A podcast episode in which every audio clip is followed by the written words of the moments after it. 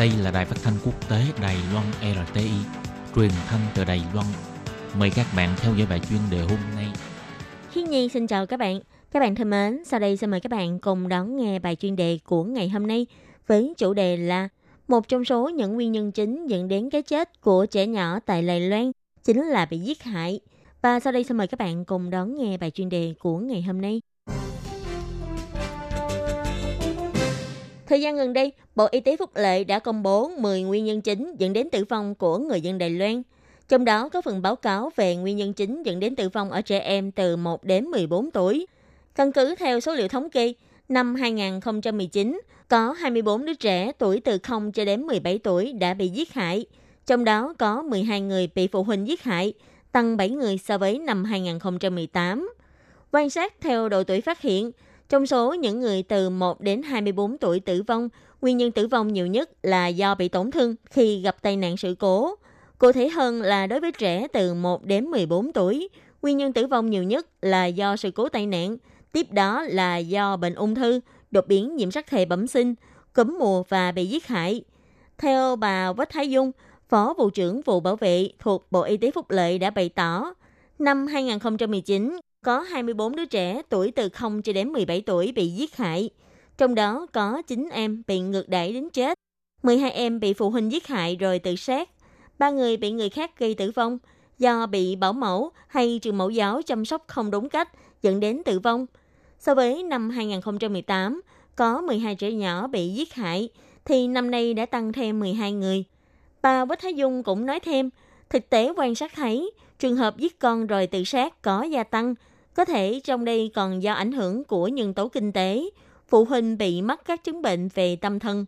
Ngoài ra còn do sự xung đột trong hôn nhân dẫn đến bị kịch giết con. Trường hợp giết con rồi tự sát do xung đột trong hôn nhân thường dễ phát hiện trong thời gian đầu. Bà Quách Thái Dung nói, Sở Gia đình Xã hội có hỗ trợ kinh phí cho rất nhiều tổ chức xã hội làm công tác phục vụ tư vấn gia đình, hỗ trợ cho vợ chồng có thể cải thiện hơn trong cách giao lưu. Gần đây, Vụ bảo vệ cũng đang trao đổi với đơn vị hội chính, hy vọng trong tương lai, khi các đơn vị hội chính tiếp nhận các vụ việc về ly hôn, chuyển đổi quyền giám hộ vân vân thì cũng phải tăng cường sự quan tâm đối với trẻ nhỏ trong gia đình đó. Bà Quách Thái Dung cũng nói sẽ tăng cường giáo dục tư tưởng để phụ huynh phải tôn trọng quyền được sống của con. Cha mẹ không được phép tùy tiện hy sinh con cái và cũng phải dạy cho các em nhỏ hiểu được phải cảnh giác và biết tự bảo vệ mình như thế nào khi thấy gia đình mình có các biểu hiện bất thường không ổn. Bà Lưu Thục Quỳnh, Phó giáo sư khoa công tác xã hội thuộc Đại học Quốc gia Đài Loan bày tỏ, độ tuổi của trẻ bị ngược đẩy đến chết và trong trường hợp giết con rồi tự sát thường là không giống nhau. Trẻ bị ngược đẩy đến chết phần lớn là trẻ sơ sinh còn nhỏ, nhưng các nạn nhân trong trường hợp phụ huynh giết con rồi tự sát thì có trẻ ở tuổi còn nhỏ cho đến thanh thiếu niên đều có.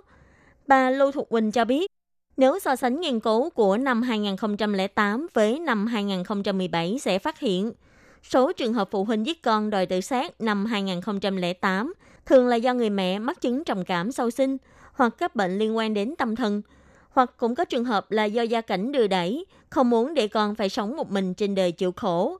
Nhưng nếu xem nghiên cứu của năm 2017 sẽ phát hiện, tăng rất nhiều trường hợp giết con do tình cảm vợ chồng rạn nứt, xem con cái như là một canh bài để uy hiếp đối phương phải nhận bộ trong cuộc hôn nhân, như không được đi hôn hay làm vậy để khiến cho đối phương phải hối hận cũng là trường hợp hay thấy.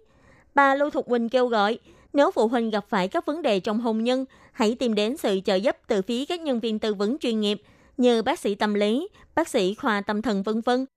Phía nhà trường cũng nên hỗ trợ để quan tâm tình hình gia đình của các em học sinh. Thông thường tình hình của các gia đình giết con đòi tự sát đều trong tình trạng âm ỉ, cách cầu cứu của trẻ đều không rõ ràng. Tuy thế nhưng vẫn sẽ có dấu vết. Nhà trường có thể quan sát thêm tình hình của các em, can thiệp và giúp đỡ. Nếu trẻ cầu cứu như đăng tin trên các trang mạng xã hội, thì trường cũng nên cảnh giác. Việc phụ huynh giết con rồi tự sát không đơn thuần là phải bảo vệ trẻ em, mà còn phải bắt tay vào việc giải trừ nguyên nhân tự sát của phụ huynh.